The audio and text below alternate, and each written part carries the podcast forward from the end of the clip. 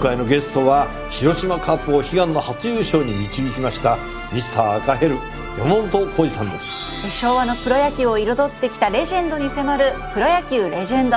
火曜夜10時。7月18日月曜日海の日。今日の天気は曇り時々晴れ。日本放送飯田浩二の OK 工事アップ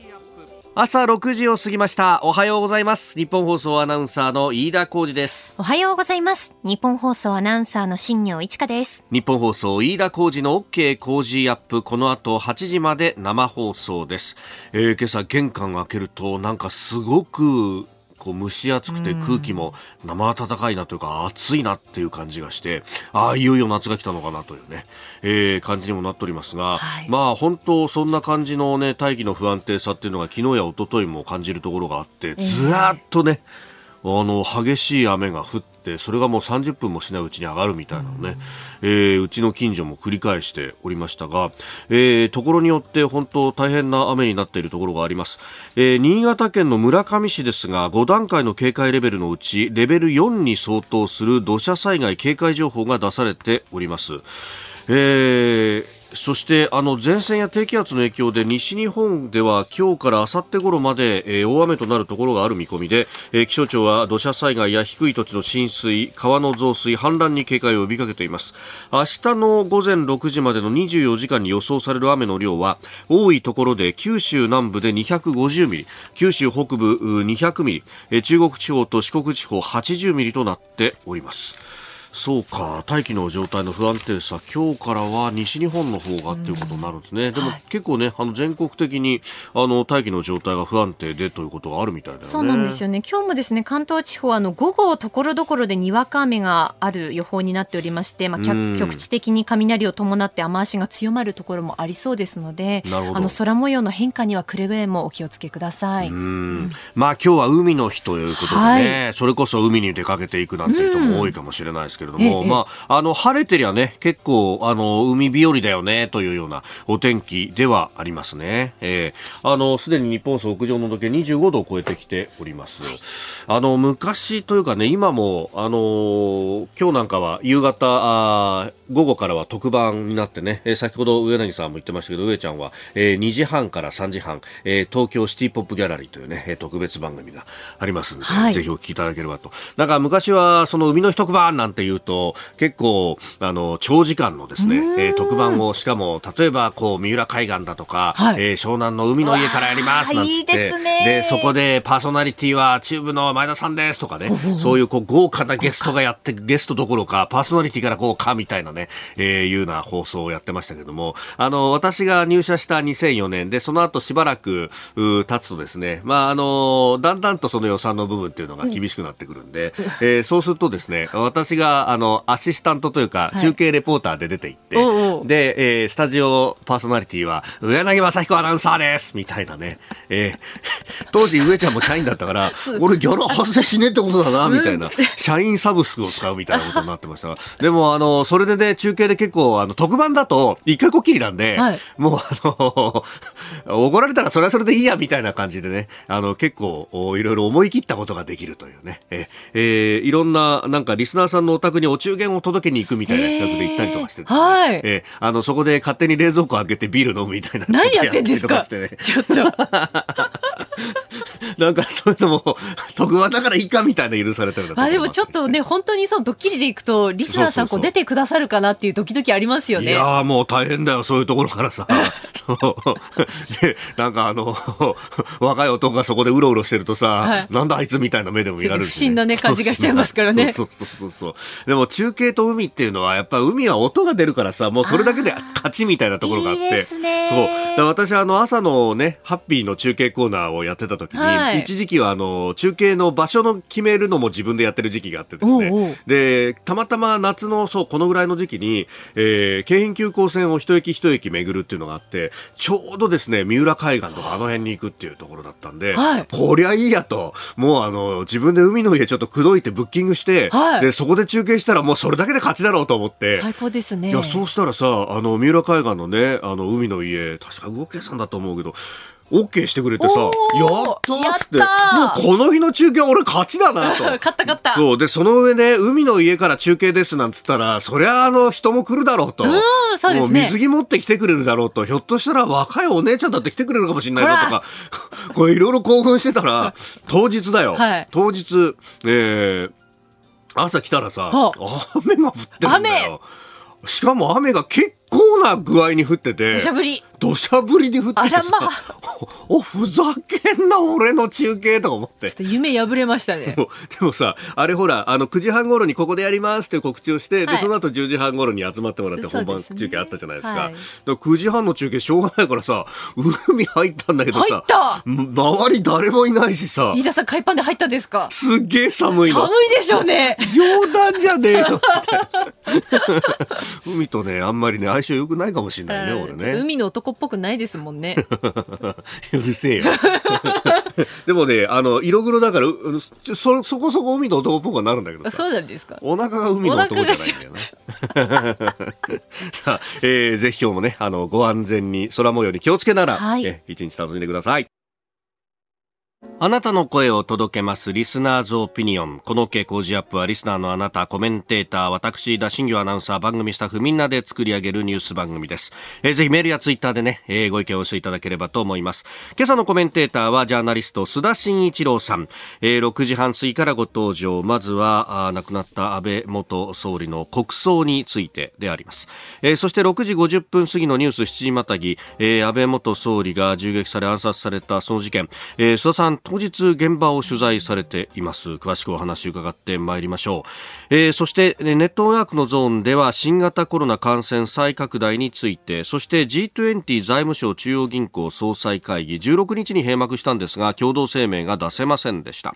えー、そして、えー、湾岸協力会議、えー、あのバイデン大統領の、ね、中東歴訪だとかその成果について。そして、エネルギー政策に関して、えーまあ、先週の,、ね、あの木曜日総理会見でも9基の原発を動かすんだということがありましたけれどもそれについてであります。メールツイッターはこちらです。メールアドレスはコージーアットマーク 1242.com アルファベットすべて小文字で COZY でコージーです。コージーアットマーク 1242.com ツイッターはハッシュタグコージー1242ハッシュタグコージー1242です。いただいたオピニオンこの後ご紹介します。骨のオピニオンをお待ちしています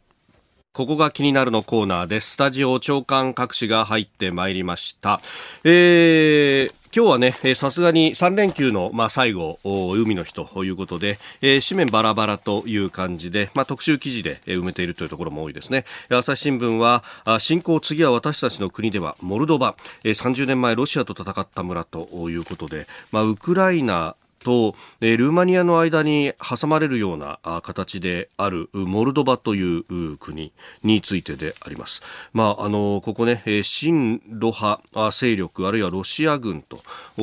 いうところが、ドドニエストル川というところの川沿いのね、えー、細いところに、まあ、あの、勝手に独立をして共和国を作ったんだみたいなことをやっていると、まあ、そのあたりの歴史を紐解いております。えー、それからですね、まあ、ウクライナに関して毎日新聞、えー、キーウ平穏な生活徐々に警報なるが逃げるほどではという現地からのルポ、えー、というところです。それから、まあ、東京新聞はね、言葉でウクライナに寄り添うという EU の初代大統領の、えー、ヘルマン・ファン・ロンパイ氏が、えー、東京新聞に寄稿しているという記事を書いております。えー、そして新型コロナに関しては産経新聞4回目全,、えー、全面接種は慎重ワクチン対象拡大、えー、政府重症化予防に絞るということで、まあ、重症化予防に絞っていくということは、まあ、リスクの高い人たち、まあ、すでにね、ご高齢の方、60歳以上の人たちは、えー、4回目の接種をしておりますけれども、それ以外だと、医療従事者であるとか、あるいは、高齢者施設の職員の方々、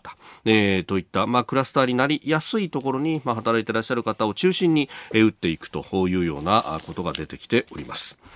えー、それからですね読売一面は特定重要技術20分野からということで調査選定極超音速や AI とあの経済安全保障をめぐって新しい技術であるとかっていうのをこれあの日本としても持っておく必要があるよねと。で、それが例えば極超音速ミサイルのように、えー、直接的に安全保障にかかっていくものもあれば、AI だとか、あね、えー、まあ、医療分野であるとか、バイオ、ロボット、ト、先端材料価格等々というところに関しては、まあ、この技術を持ってる持ってないで、えー、だいぶ変わってくるというところがあるんで、まあ、これをですね、基本指針の原案を、えー、作って、えー、基本指針そのものは9月にも閣議決定するんだということが書かれております。で、あの一方でですね、日経の一面は公共事業未消化4兆円、10年で2.5倍歪む予算配分と。えいうことで、まあ、あのこうやってですね、財政出動したところで結局使い切れずに終わるんだから経済対策なんか意味がないじゃないかと、もっと効率的に使った方がいいじゃないかと、あるいは、えー、経済対策を今すべきではないんじゃないか、えー、国債をね、えー、もうちょっと借金を返すことによって信任を上げた方がいいではないかと、まあ、そんなところまでが透けて見えるような記事なんですけれども、この2つの記事ってなんとなく響き合ってるのと私は感じていて、だから、あの、昔ながらの公共事業、もちろんインフラの整備とかってとっても大事で、老朽化インフラはあのいっぱいあるんでそこに対してあの実は手当てしなきゃいけないっていうのはたたくさんあるんですけれども、えー、一方でそのあの使いみね、えー、それ以外の使い道がないじゃないかって批判なさる方にはこうやってメニューがえー、読売の記事にある通り、並べられてるんだから、ここに予算をつけろよって話で、結局ここのところに予算が今まで20年、30年ついてこなかったことによって、えー、かつては世界に冠たるというか、世界第1位とまであごめんなさい、えー、第1位とまで言われた今ね新聞が引っかかっちゃってちょっとマイクのカフが落ちちゃったんですが失礼しました。えあの第1位とまで言われたですね。この、あのー、日本の技術ってものが停滞してしまったっていうのにはそこに原因があるのではないかというふうに非常に思うところでありました。えー、そして最後ですね、日経 MJ の一面が非常に面白くてですね、えー、空路を守れ門別の奇跡、えー、コロナ禍運休防いだマイラーというふうに書いてあって、あのー、航空機のファンの方々の中にはですね、航空会社ってそれぞれマイレマイレージがあって、で、それぞれたくさん乗るとですね、えー、マイルの上級会員というのはなれると。で、これですね、あの、回数でやるところと、それからあの、距離別でこう、ポイントを稼いでっていうのがあるんですけど、この門別がですね、あの、これ、えー、羽田空港から、えー、オホーツク門別空港っていうのは、まあ、相当遠いわけですよ。これ、あのー、沖縄に匹敵するぐらいこうね、えー、遠いわけでありますけれども、ここにですね、あのー、門別まで、まあ、やってきて、で、40分間だけ滞在してすぐに戻るっていうですね、門別タッチっていうのがあって、これでこう、時間効率よく、マイルを稼ぐというですね、えー、まあ、まあ、あの実際ポイントなんですけど、を稼ぐっていう。で、それによって、えー、ポイントをたくさん稼いで上級会員のステータスを維持するっていうのは、まあ、それにこう命をかけてるような人も、えー、結構いて、修行僧なんていうふうに言うんですけれども。飯田さんもそうじゃなかったですおおまあ、私もですね、あの、やって下脱を、これ、あの、ポイントを貯めて、で、ある一定のポイントまで行って上級会員まで行くことを下脱って言うんですけど、下脱したことありますね。で、下脱をすると下脱をするとで、あの、こう、あの、上級会員向けのこう、クレジットカードなんか作れて、で、そうするとその資格を維持することができるなんてわけですね。まあ、あの、そういういろいろなこうね、あの、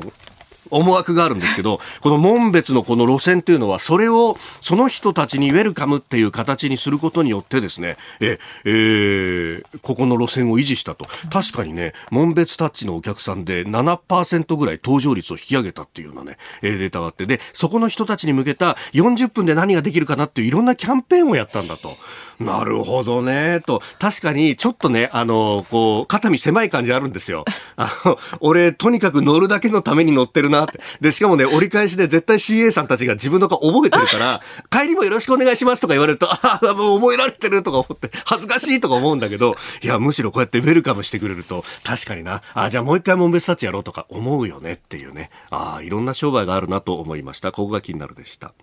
この時間からコメンテーターの方々ご登場。今朝はジャーナリスト須田慎一郎さんです。おはようございます。はい、おはようございます。よろしくお願いします。はい、お願いします。えー、須田さんとはね、10日の参議院選挙の開票特番以来と。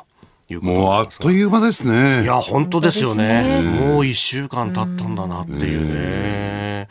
で、えー、まずはですね、えー、安倍元総理が銃撃そして暗殺された、えー、奈良大和西大寺駅にのあの事件について、そうさん、あのね、えー、あそこに行ってきたんだって、そういえば特番の時ね、えー、オープニングというかあ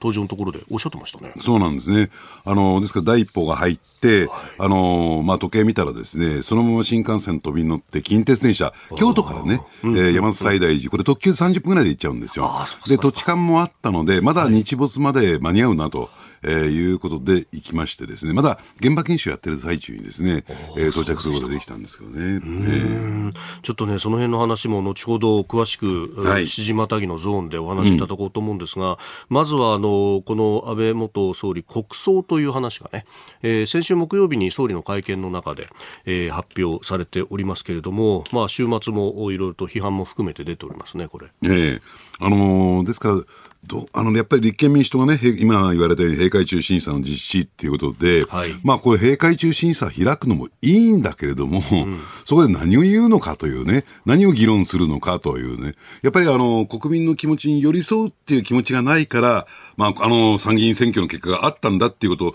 やっぱりこの政党ってやっぱり感じてないのかなって、えー、思うんですけどね、私はね。えー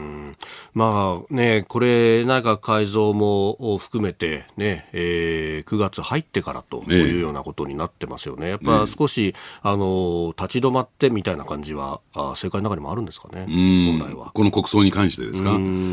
いや、ただ、まあ、流れとしてはね、ええ、あのやっぱりあの安倍総理7年7か月、はい、えー、まあ、総理の座にあり、え、で第一安倍政権と加えるとですね、はい、9年近くあるわけですから、まあ、その間、その10年間というのを日本に委ねた、えー、まあ、それに対してですね、やっぱりその送り出すという気持ちで言えばね、国葬っていう形が一番ベストなのかなと私は思いますけどね。まあ、海外からもね、2000人に届かんという人たちが弔意を表していて、だから、これね、どんな形の葬儀であれ、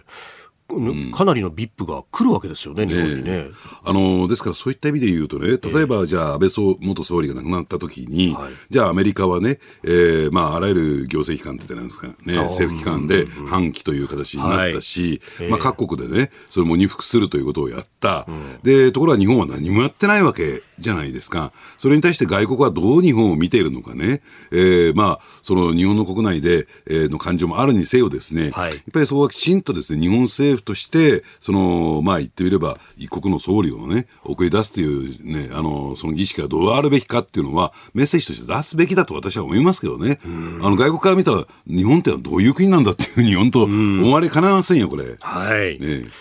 えー、この後7時またぎのゾーンでもお話をいただこうと思っております。今日は須田さんに8時までお付き合いいただきます。よろしくお願いします。はい、お願いします。お聞きの配信プログラムはニッポン放送飯田浩司の OK コージーアップの再編集版です。ポッドキャスト YouTube でお聞きのあなた、通勤や移動中に最新ニュースを押さえておきたい方、放送内容を少しでも早く知りたい方。スマホやパソコンからラジコのタイムフリー機能でお聞きいただくと放送中であれば追っかけ再生も可能ですし放送後でも好きな時間に番組のコンテンツを自分で選んでお聞きいただけます。毎朝6時の生放送では登場するコメンテーターの最近の活動はもちろんたっぷりとニュース解説をお送りしています。レギュラーコメンテーターに加えて専門家と随時つないで掘り下げてお送りしています。日本放送のエリア内でお聞きの皆さんラジコラジコのタイムフリーでチェックしてください。ツイッターでは最新情報を発信中。ぜひフォローして番組にご参加ください。えー、この時間からコメンテーターの方々と7時をまたいでニュースを掘り下げてまいります、えー、今朝はジャーナリスト須田慎一郎さんです。引き続きよろしくお願いします。はいお願いします。えー、まず、為替の値動きをお伝えしておきます。円相場ですが、1ドル138円50銭付近での取引となっております。ではこの時間取り上げるニュースはこちらです。安倍元総理大臣銃撃事件国家公安委員長が現場を視察。安倍晋三元内閣総理大臣が奈良市で街頭演説中に銃撃を受け暗殺された事件で昨日午前二之湯聡国家公安委員長が現場を視察しました。当時の警備状況について説明を受けた後記者団に対ししっかりと検証し警護警備の強化に向けて見直しを行うと話しました。えー、奈良市の近鉄大和西大寺駅のすぐそばと。いうところで、えー、先ほどもありましたが、須田さん、当日のね、夕方にはもう現場に入ってらっしゃいました。はい。あのー、その前にね、はい、あの、二之湯国家公安委員長の、はい、その発言っていうんですか、コメントっていうんですか、うん、まあ、あの、正確に私ちょっと聞いてないんで、わからないんですけれども、今、飯田さんがね、言われたしっかり検証し、警護、警備の強化に向けて見直しを行う。これすごく強くね、私、違和感を持つんですよ。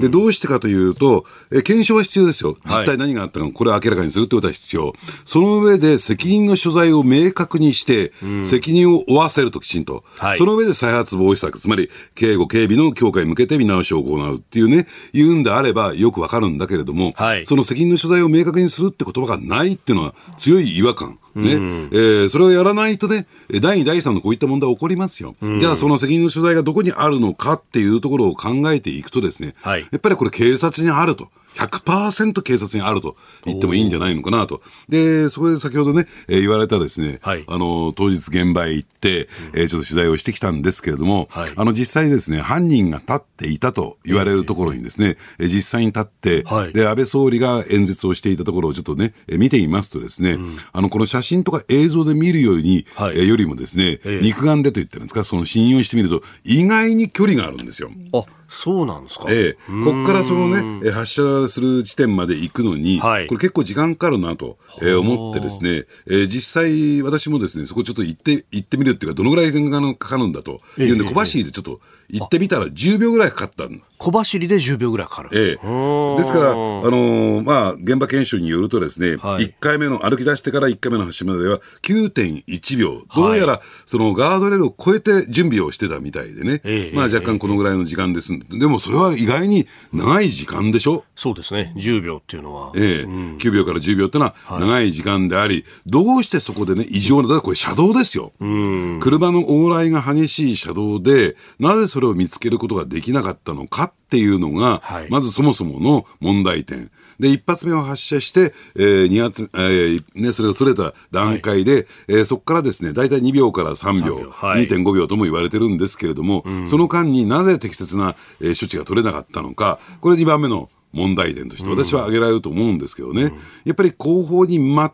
全く注意が払われてなかった、まあ、これについては報道もたくさん出てますけどね、はい、でそこに問題があった、で配置の問題はどうなのか、うん、廃止された人間がやるべきことをやっていたのかどうなのか、えー、警備体制ね、はい、そのまあ陣、陣立てと言ったらいいんですかね、えー、えー、まあ、要人警護に対してですねきちんと行われていたのか、その指揮命令系統どういう形になっていたのか。っていうところもですね、えー、今後ポイントとして私は上がってくるのかなと思いますよね。でそしてねもう一点大きな実は問題が見えてきたんですよ。ほうほう。それ一体何かというと、その後取材を進めていきますとですね、はい、実はこれたまたま偶然なんでしょうけども、うん、この事件が発生した7月8日当時、はい、これ、この場所をね、大和西大寺駅のですね、あたり一帯をですね、所管する奈良日署、東西南北の西ですね、はい、えー、奈良日署という警察署があるんですが、で、そことですね、県警本部が共同で記者会見を予定したんですよ。全く別件の。別件の記者会見。ええ。それは何かというとですね、今年の1月にある不祥事が、これは発覚しましてね、はい、その発覚した不祥事というのは、実は奈良日照を舞台にして起こったんだけれども、えどういう不祥事かというと、要するに、えー、署内でですね、拳銃の弾5発がですね、紛失していると、なくなっていると。いうことが分かったんですよ。で、それを1月にですね、えー、マスコミ公表しましてね、はい、で、それ以降ですね、えー、奈良県警が中心になって、うん、実は捜査が進んでた。窃盗容疑で。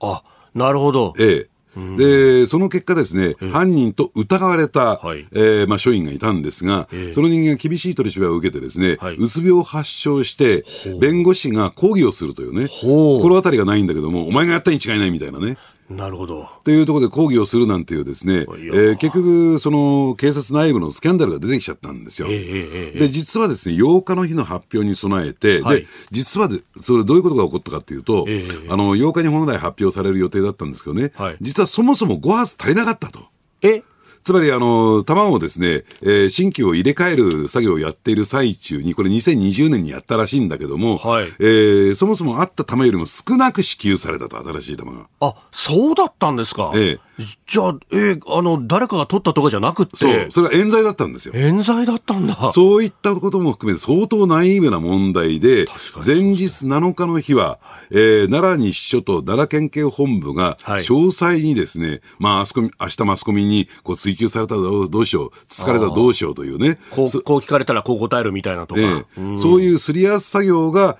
えー、綿密に行われていたんですって。なるほど。えで、方やですね、はい、その安倍総理とですね、安倍元総理と前日に電話で会話をしたというね、はい、まあ国会議員の方がいらっしゃって、側近の方がいらっしゃって、はい、えー、その方とちょっと取材ができたんだけれども、そうすると安倍さんはですね、こう言ったそうですよ。うん、あの、奈良、えー、自民党県連の、あ、失礼、長野へ本当は行く予定だったと。はい、で、で、ところが長野の自民党県連の方から来てくれるなと。言われたんだよと。ねえー、というのは、その候補者が文春法にね、はい、えー、さらされてですね、スキャンダルが出てきたんで、来てくれるなと言われたんで、で、明日はただ、午後から、えー、西田さんに言われて、これ西田参議院議員ですね。はい。えー、京都府連の会長。えー、に言われて、はい、えー、京都に行かなきゃならないと。で、そもそもね、えー、安倍さんのその選挙演説って激戦区。うん、えー、まあ、当選、落選がですね、こう、はい、えー、戦場で争っている激戦区に、大体重点的にこう行くと。いうことで、京都もそうだったんだけれども、うんうんうん、京都に12時40分に演説が始まるから、はい、それまでに行けるところっていう、奈良へ行ってくると。急遽決まったと。いうようなやり取りをしてるんですね。ですから、あの、7日の夕に、夕方にそれが決まったというのは、えええー、これはもう間違いない話で、で、それがですね、まあ、あの、ね、自民党奈良県連の方から、はい、えー、奈良ね、県警本部の方に連絡が行って、えー、で、奈良日署の方に警備警護計画を立案しろという指令が降りてきましたと。えー、で、奈良日署はですね、その計画を作って、で、それを承認したのが翌日の午前中なんですって。当日の午前中。えー、うん、ね、うん、で、それまでに、じゃあどういう作業だったの一方でですね、奈良日署にとってみるっていうと、はい、安倍さんのね、警護よりも、より重要な案件を抱えてたわけじゃないですか。その会見ってやつをね。そう。だから、で、これは奈良県警の内部から聞くと、どうもおざなりになってたと。ああ。なるほど。その辺のね、ね話って全然聞かない話ですね。そうなんですよ。あの、安倍総理の暗殺事件でありますけれども、ええ、その直前に全く別の不祥事のがあって、ええー、それの発表が、えー、まさにその当日7月8日に行われるというところで、えこれ、あの、その後、ね、えー、1週間空けて、この事件の会見というのがあったそうですけれども、え確かにその各紙の報じているところで、読売ですが、えー、事件事件前日から奈良日署では不祥事の対応に警護の準備が重なり、対応に追われていたと捜査関係者は話していると。いうようなことが出てますね、えーえーうん、もっと深掘りしろよみたいな、うんうんうんうん、これだからその準備警護の準備っていうのは、えー、結構時間かかるもんでしょうね本来であるで本来であるならば手続き的にはですね、はい、あの現場へ行ってですね、えー、これ大丈夫なのかどうなのかという実地調査をやる必要があるんですよ、えー、でそれがですね、えー、どうも翌日に、えー、まあ体裁を整えるために行われたというふうにも言われてるんですが、うん、まあ現実問題何も行われてないんじゃないかなと私は思いますけどね。そういう情報も寄せられてますし。で、結果的にですね、だ承認したのが、だから、だって奈良日署の所長が承認したのが、はい、だって演説する直前ですよ。これ承認せずってわけにいかないんだから。そうですね。承認せずってことになると演説できないぞってことになっちゃう。えー、あるいは警護なしで演説する気かってことになっちゃう、そういうまなりますからね。で、見直しなんていう時間もないわけですから。ああ、そっか、そうですよね。えーまあ、11時半からすでに演説は始まってたということですもんね。ね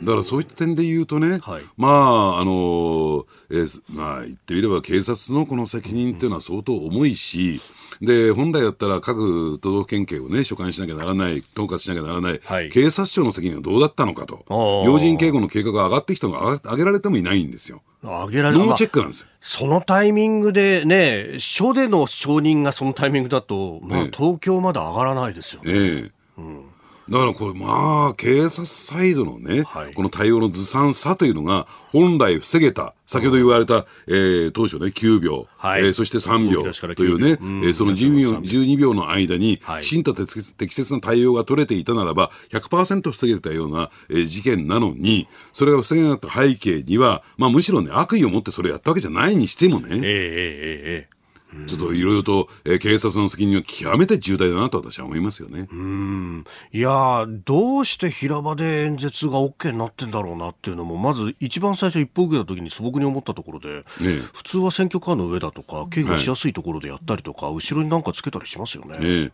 で、加えてね、その前に、はい、あの、同じ場所で茂木幹事長が、この参議院選挙では選挙演説やってるんですよ。はい、だからそういう前例があるから、ええ、まあ大丈夫だろうぐらいの軽い気持ちだったというふうに、なるほど。まあ私が聞いた、えー、奈良県警の人間は言ってますけどね。うん。しかしこのガードレールに取り囲まれたこう、中洲みたいなところであるとか、なんか、ターミナル駅にしてはずいぶん寂しいところでやってるなっていうようなイメージあったんですけど、あそこってどういうところなんですか？いや、あのー、ですからこの北口というのは、はい、山手最大寺の北口というのはですね、えー、まあ、山手最大寺っていうのはちょっと東京の人はピンとこないかもしれませんが、はい、えー、近鉄の奈良線ではですね、うんうん、えー、ターミナル駅なんですよ。奈良線とちょうど大阪から来る線路が合わさるところで、そうですね。そこから先も奈良に行くのと柏原神宮の方に行くのとで分かれるっていうね、ええ、かなり大きなターミナルですよね。で、かなりまあ住宅地もありますし、はい、えー、人の往来が多い、だからよく行われているところなんですが、実はですね、数年前から駅前整備が始まってましてね。あ、工事中だったんですか。工事中。だから以前は、あの、背後に人が寄れないような、はい、結果的に物理的にガードレールなんかが邪魔してですね、はい、寄れないような、そういうですね、え作りになってたんですよ。あの場所っていうのは。だったんですか。ええで、しかもですね、寄れないようにしといて、後ろに演説家を置いてというのが、ええ、で、今回、え、あその場所は車道になってますから置けないんですよ。後ろかなりね、車の通りが多い感じでしたもんね。しかもバスが入ってくる。あ、そうなんだ。ええ。なるほど。バスロータリーの入り口に当たりましてね。そうするとなんか車置いたりなんかすると邪魔だろってなっちゃう。そうです、そうです。ええ。そうか、そういうところも重なっているような感じが。ええありますよね。だから、よりね、入念に、はい、やっぱり警察は実地調査をやるべきだったんじゃないかなと私は思いますけどね。まあそこで後ろのリスクがじゃあ、完全に遮断ができないんであれば別の方法でとか、人をもっと配置するであるとか、はいはい、いろんなことが、まあ、事前にこう分かっていればできると。ええ、だからウィークポイントが背景にあるとすれば、はい、えそこに手厚くね、え、うん、警護を配備するとか、はい、えいろいろなさまざまな打つ手打つべき手があったんではないかなと思いますけどね。うん。いや本当その辺のねなんかあの犯人像みたいなところの報道ばかりがここのところありますけど、うん、だからなんかそらそうそらそうとしてんじゃないかなっていうふうにもね。ええ、うん。えー、安倍元総理銃撃暗殺事件について、えー、深掘りをしてまいりました。ニュースしじまたぎでした。ライブ配信アプリ17ライブ配信の魅力は何といってもいつでも誰でもどこにいてもスマホ一つあれば楽しむことができること。17ではライバーと呼ばれるライブ配信者によるトーク音楽バーチャルやゲームなどの様々なライブ配信や著名人を起用した番組配信を24時間365日お届けしています。さらに、現在、17では月曜日から金曜日のオールナイトニッポンゼロをリアルタイムでライブ配信中。パーソナリティやスタジオの様子を映像付きでお楽しみいただけるほか、17限定のアフタートークもお届けしています。ぜひアプリをダウンロードしてお楽しみください。おはようニュースネットワーク。ではこの時間取り上げるニュース、まずはこちらです。新型コロナの感染再拡大、政府が全国旅行支援の開始を延期。斉藤国土交通大臣は14日新型コロナウイルスの新規感染者が増加していることを受け7月前半の開始予定だった観光事業の喚起策全国旅行支援の開始を延期すると発表しました。斉藤大臣は今後の感染状況の改善が見られれば速やかに実施するとも述べております。えー、17日、昨日の新規感染者数は10万飛び5584人と、えー、東京は1万7790人ということ、ただ全国での死者は17人、えー、重症者は129人であると。いうことが数字として出てきております。はい、あのオミクロンのね BA.5 の、はい、えー、置き換わりに伴うですね感染拡大ということなんですけれども、えー、ただどうなんでしょうね。やっぱり、えー、感染者数がね、えー、これだけ激増してきて過去最高というね、えー、数数も出してるんだけれども、うん、じゃあ感染症対策と、はい、今の時期取る取るべき熱中症対策っていう点で、はい、えー、どちらにどちらに重きを入れるね置くのかという点で言うと、まあ厚労省であるとかあるいは各自治体のですね、うん、えー、情報発信の中身を見ていくとね、やっぱり熱中症対策もしっかりやってくださいねっていうね、えー、えー、ですからマスク外してくださいみたいなところも言われてますよね。そうですね。だからそういった点で言うとね、これきちんと果たしてメッセージが伝わっているのかどうなのかっていう問題が私はあると思うんですよ。うん、そしてもう一点はね、はい、今言われた、えー、全国旅行支援の開始を延期すると言いつつも、えー、行動制限はしませんよと。つまり緊急事態宣言であるとか、あるいはまん延防止等重点措置は取りませんよ。あるいは、えー、県をまたいでのね、はい、えー、移動については制限しませんというようなことを言ってると、これもですね、うんちょっとなんかぎくしゃくしてるような。えー、感じがしなくもない。じゃあその根底に何があるのかっていうと、はい、やっぱり間違いなく感染力が強まってるんだけども、うん、毒性は低下してるんですよ。うん、で、これは BA.4 の時の時点の、えー、毒性ですけれども、はい、季節性のインフルエンザ並みと、えいうような状況が出てきている。あの、ですから、その医療関係者のね、はい、まあ、医療従事者の、まあ、一部の人たちはですね、もうオミクロン風邪みたいなね、えー、そんなような言い方もしてますし、はい、そういった点で言うと、やはり政治判断としてね、じゃあ今のこの二類相当が適切なのかどうなのか、このあたりをですね、きちんともう検証作業を進めていく、もうそれは始めると言って言ってますけども、はい、もっとスピード感を持ってですね、えー、これをどんどんどんどん進めていくべきじゃないのかなと私は思いますけどね。もともとね、あの今年4月5月ぐらいに、うん、まあ厚労省のアドバイザリーボードで話し合っている時にも、その話っていうのが専門家から出たんだけれども、うん、結局、答申には乗らなかったというようなことが報じられてますよね。はい、え。ーだからなぜ乗らなかったのはその辺も不思議ですし、えー、その辺はやっぱりこの政治がね、リーダーシップを発揮するということが必要なんだけども、はい、ただその、えー、今年の春の時点っていうのは、うん、やっぱり7月の参議院選挙を控えていて、はい、その、それに対する配慮、つまり、えー、そこを緩めてしまって感染者が拡大してしまうと、また批判が出て内閣支持率の低下、こう、そういうですね、はい、あの、判断が働いたことがこれ間違いない。もう選挙終わったんだから、えー、やっぱりそこはね、で、本当だったら、えー、選挙なんか関係ないですよ、これは。まあそうですよね、えー、やるべきことをきちんとやればいいんだけども、えー、ただその気持ちもわからなくもないんでね。だからやっぱり参議院選挙が終わったんだから、はい、やっぱりここはですね、ぜひね、岸田総理には、うん、えきちんとリーダーシップ発揮してほしいなと私は思いますけどね。うん。まあ今日あたりもね、これ、あの、朝日新聞が書いてますけれども、保健所がまた逼迫しかかっているというようなことを書いてだからこそインフル並み扱い強まる声という見出しが立っていると、えまあそうですよね。これもう本当一番最初から言われてましたけど保健所がバンクするって話は、えその構造変わってないわけですもんね。そうですね。でしかもですねその毒性という点で言うと、まあ、今後の推移を見ていかなきゃいけないんだけれども、はい、これまではですねほとんど、えー、重症患者向けのベッドの使用率というのは0%近いところで推移しているわけですよね。確かに一定程度の感染者が出てくるから、はい、入院患者がですね、うん、出てくるのは間違いない。はい、じゃあ、果たしてそれが適切な入院なのかどうかということも含めてね、うん、まあ、あの考えていく必要はあるんでしょうけども、ただ毒性は明らかに弱まっているってことを考えてみると、まあそろそろね、うん、えー、対応を変えていくべきだし、じゃあどうなんでしょうね、今のままの状況で進んだ時にですね、はい、じゃあ何かこう注意喚起をしてもですね、まああの繁華街なんかを見てもね、うん、特に若い人中心にですね、もうほとんど知ったこっちゃないみたいなね、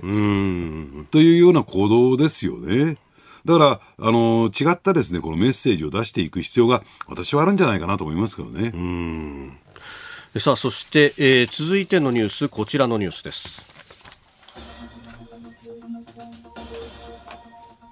G20 財務省中央銀行総裁会議共同声明を出せずに閉幕インドネシアで行われた G20 主要20カ国地域の財務省中央銀行総裁会議が16日に閉幕しました。世界的な食料不安への対応などは確約しましたがウクライナ侵略で、えー、各国が分裂する中共同声明はまとめられませんでした。まあ、G20 というと、まあ、ロシアもメンバーですから共同声明は、ね、前回4月の会議も出せませんでしたが今回もというところです、ね、あのちょっと振り返ってみるとですねもともとその国連で物事が決まれなくなってもう何十年も経つんですよ、えー、あの利害当事国がですねかなり数増えてしまった、はい、でその結果出てきたのがですねあの G7 先進7カ国首脳会議、はい、いわゆるサミットと言われるものが出てきた、うん、でその当時設立当初はですね、はい、やっぱりあの世界の GDP に占めるる割合が6割超えてましたからね、7カ国で。だからそこの7カ国で物事を決めれば、大体、えー、世界の方向性っていうのは決まっていくという状況になっていた。はい、で、そしてですね、えー、ソ連邦崩壊とともに、えー、で、ロシアをそこに入れて G8 という形になって、今は、あの、除名されてますけどね。うん、ところが、その G7 の存在というのも、要するに先進国のですね、まあ、あの、その経済規模がっていうのかな、はい、その経済成長が鈍っていく中で、やっぱり新興国がどんどん登場している中で、うん、7カ国では決めれることができないっていうんでできたのがこの G20 なんですよ。はい。で、そこに、えー、ブリックスに代表される、まあ中でも中国という存在感大きいんだけれども、うん、それを入れ込んで、その20カ国で方向性決めたら、大体世界の、えー、ね、方針が決まるというね、うん、えー、いう仕組みを作ろうとした。ただこれ当初からギクシャクしたんですよ。えー、ミニ国連と言われてたのがこの G20 なんですよ。ミニ国連。はい。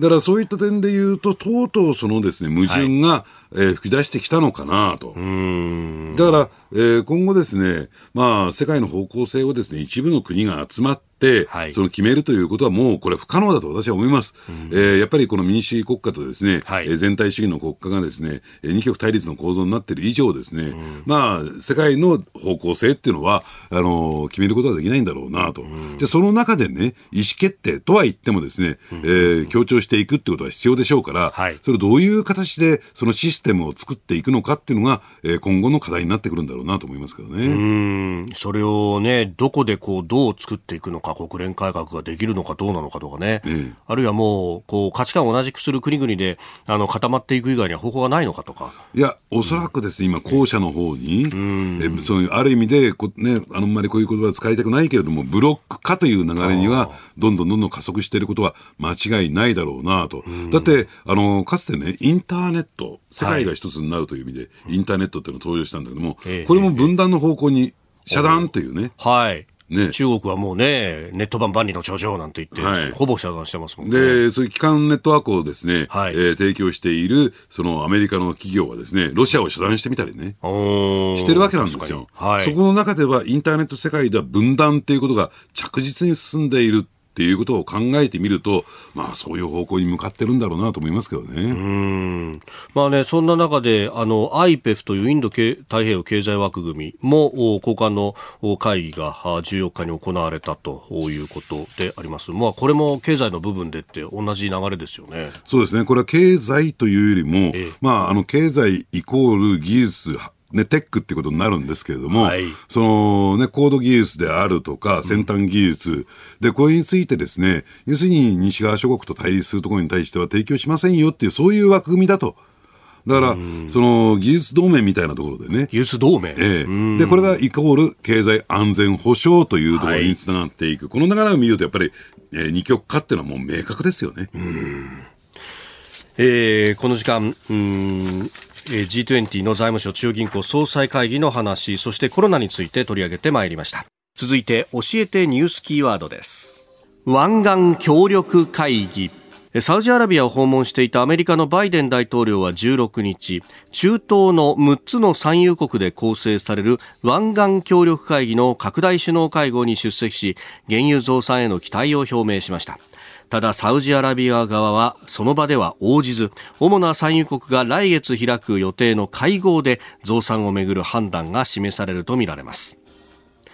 えー、湾岸協力会議サウジ、えー、UAE バーレーンクウェートオマーンカタールと。いう6カ国が入っているという一応地域協力機構というふうになってますけれども、ええ、やっぱメインはこの油についてなんですね。そうですね。で、名手というのがサウジアラビアということになってるわけなんですけれども、はい、やっぱりこのね、国々にとってみますとね、えー、ここ最近のですね、やっぱり再生可能エネルギーと言っていいんですか、はい、えー、気候変動対策というところで非常に大きな影響を受ける、マイナスの大きな影響を受ける、まあそういう国々なんですよ。はい、ただ、ここへ来て、やっぱりロシアのね、ウクライナ侵略を受けて、うん、えー、先進国を中心にですね、手のひらを返したように増産しろ、増産しろっていうところに対しては、はい、相当腹に一物あることは、これ間違いないだろうなと思いますけどね。お前ら自分たちが足んなくなったら調子ごと言わってと、ね、いうことですか。えー、これが一つ目のポイントで、二つ目、二つ目のポイントというのが、はい、この石油、あるいは原油とですね、天然ガスっていうのは、あの、ね、需要が逼迫、需給が逼迫したからといって増産してくれと。あ、わかりました。えー、ダブついてるかじゃあ減産してくれ。こんなに簡単にいくもものじゃないんですよ。あスイッチオンオフができるわけじゃないですね。えー、一旦採掘が始まりますとですね、はい、えー、同僚がどんどんどんどん出てきてしまうというところで、で、結果的に需給がダブついてくると値段がどんどんどんどん下がってきてしまうと。増産に応じることは今は足りないからいいかもしれないけども、はい、将来的に増、ね、ダブついてきた時には、自らの首を絞めにかねない、そういう状況になっている。その時の保証をしろというのが本音なんですよ。ああ、なるほど。つまり一定価格で買い取るとかね。はい、ね、そういうような保証が必要。そしてもう一つはですね、じゃあいらなくなったら買わ買いませんよというところになると、うん、じゃあ自分たちが投資して、そのね、生産した、これどうするのと、はい、その投資した金も回収できないじゃないかと。投資、投資する金は、要するに、じゃあそういう需要国がね、負担すべきだというのがその要求なんですよ。なるほど、ね、うん。これね、コロナの時で、コロナの初期で各国がロックダウンするような時期は、本当、需要がなくなって、先物マイナスになったりしてましたもんね。そうですね。ですから、あの時にですね、じゃあ、いるから買う、ね、いらないから買わないという状況になると、うん、そのですね、波を一心にかぶるのは、こういう産油国であり、だって産油国って唯一の、はい、そのね、うん、収入源ですからね。で、そこがですね、えー、大きくぶれてくるとですね、はい、まあ、国家存亡の危機を迎えてしまうと。だからそういった意味で言うと、やっぱり、えー、その買い入れる国、需要国も、その供給に一定程度の責任を負わせるという仕組みをどう作っていくのかっていうのが一つポイントになってくるのかなと思いますけどね。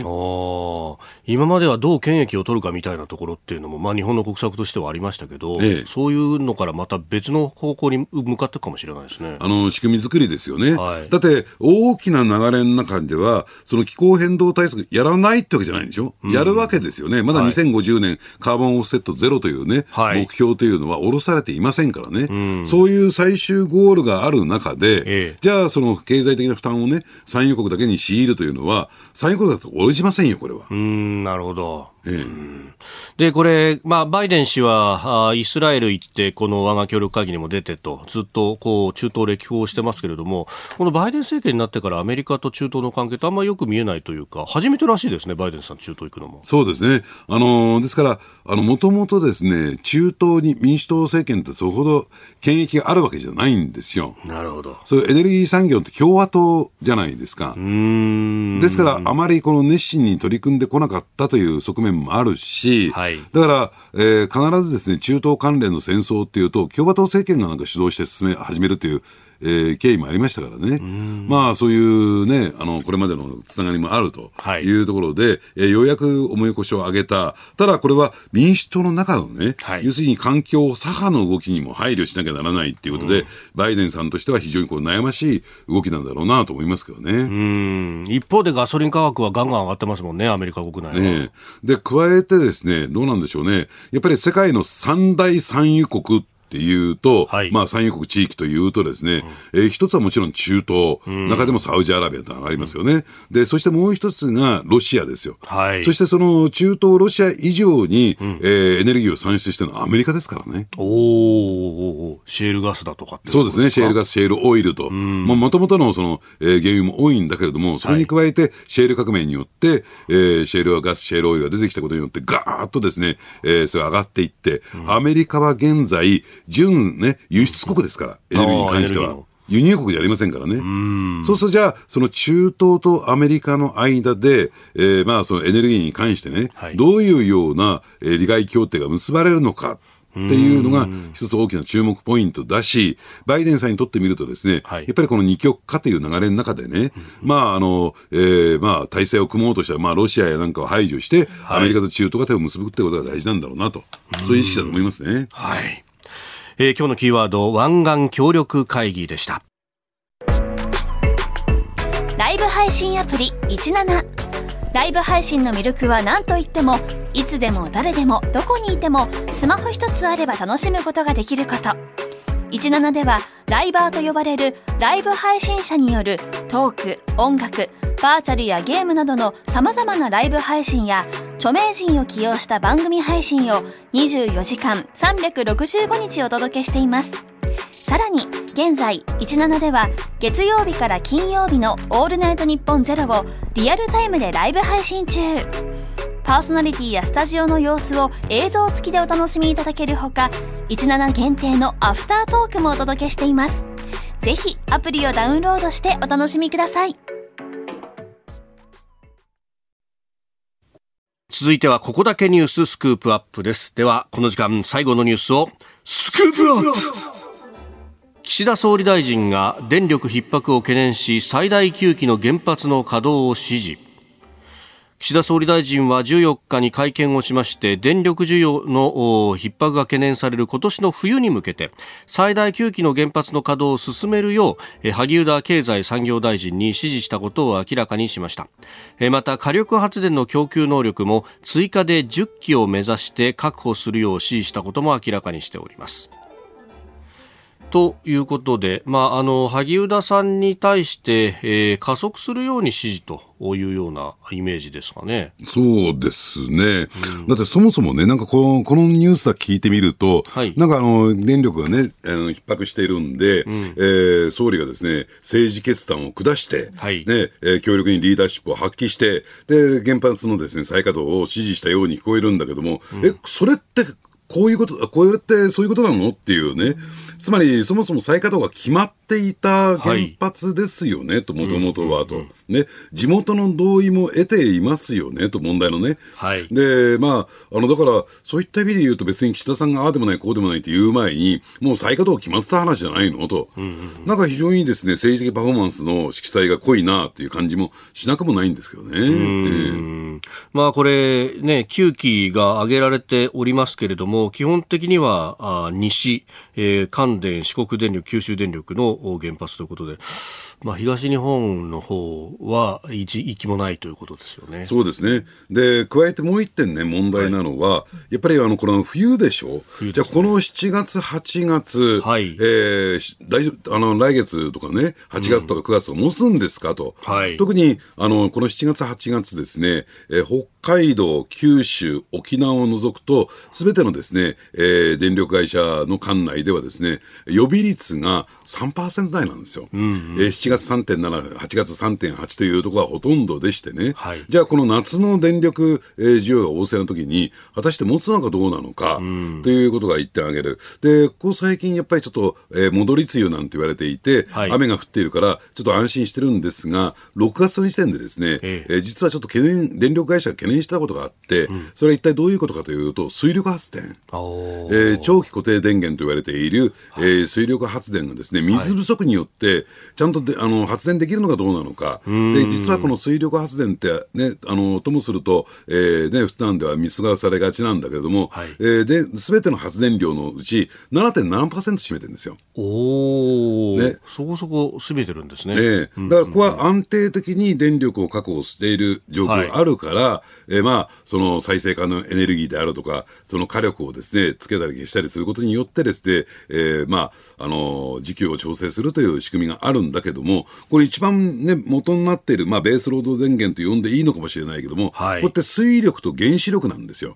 で、原子力がようやく、その再稼働ね、冬に向けてね、目処がついてきてる中で、じゃあ果たしてこの水力ってどうなの？っていうところも、えちょっと検証していかないとね。そうですね。心配だなと思いますけどね。確かに、この原発休憩を動かして、大体この需要の1割ぐらいを満たすぐらいを目指すんだと総理言ってましたけれども、と、ええいうことは水力発電もそれに匹敵するぐらいの量があるわけですね。そうなんですね。全体の7.7%だとね。ええで、特に先ほどね、飯田さんが意味軸も指摘されたように、東日本ではほとんど原、ほとんど全くその原発再稼働ないという状況の中でね、特に東電管内、私たちの電力って大丈夫なのかというところが一つポイントになってくるんだろうなと思いますけどね。うん。ね、それこそこれ、関電とかを動かすことによって原発を、で、えー、余ったあ LNG とかを東電に回すことができるんだみたいな、えー、説明されますけれども、ね、その燃やすこの火力発電所に関関して、ね、えー、一気これ例えば不具合が起こった場合にどうする？っていう、はい、結構バックアップ手薄になりますよね、えー、予備率3%じゃん、えー、でそしてもう一つねマクロ的な状況で物事を考えてみるとね、はい、で電力の供給がこういう非常にこう不安定な中ででしかも電力料金が高くなってきている中で産業用の電力、はい、企業にとって日本って安心してこのままなんかものづくりとかできる国なの？っていうところを考えていくとその産業政策とかねあるいはどうでしょうね、将来のその経済成長っていうところを考えていくとですね、うん、この脆弱さってのはもうね、大きな大きなウィークポイントですよ、日本経済にとって。リスクですよ、これは。それを中長期的にどうやっていくのかっていうところも、やっぱり考えていかなきゃならないんじゃないかなと思いますけどね。しかもね、これだけ精密な半導体だとかっていうのが重要になってきて、うん、しかもそれを日本に誘致するっていうことが市場命題になってきてる中で、ね、ちょっとでもこれ、周波数触れちゃったら大変なことになる機会っていうのはいっぱいありますもんね。ねちょっと電力足りないんですけども、なんとかしますか？ら来てください。それ来る企業もないだろうなと思うんですけどね。うんえー、スクープスクープアップ、まあ、この冬の電力逼迫に向けての原発稼働というところ、まあ、そこから日本のエネルギーミックスについてもお話をいただきました、えー、このコーナー含めてポッドキャスト YouTube ラジコタイムフリーで配信してまいります。番組ホームページご覧ください。あなたと一緒に作る朝のニュース番組飯田浩二の OK コージーアップ。日本放送の放送エリア外でお聞きのあなたそして海外でお聞きのあなた。今朝もポッドキャスト YouTube でご愛聴いただきましてありがとうございました。飯田浩二の OK コージーアップ。東京有楽町日本放送で月曜日から金曜日朝6時から8時まで生放送でお送りしています。番組ホームページでは登場いただくコメンテーターのラインナップや放送内容の原稿化された記事など情報盛りだくさんです。また公式ツイッターでは平日は毎日最新情報を配信中。ぜひチェックしてみてください。そしてもう一つ飯田浩二アナウンサーが「夕刊富士」で毎週火曜日に連載中。飯田浩二の「そこまで言うか」こちらもぜひご覧になってください。忙しい朝そして移動中ニュースを少し深く知りたい時。ぜひ AM、FM、ラジコはもちろん日本放送のポッドキャスト YouTube でお楽しみください。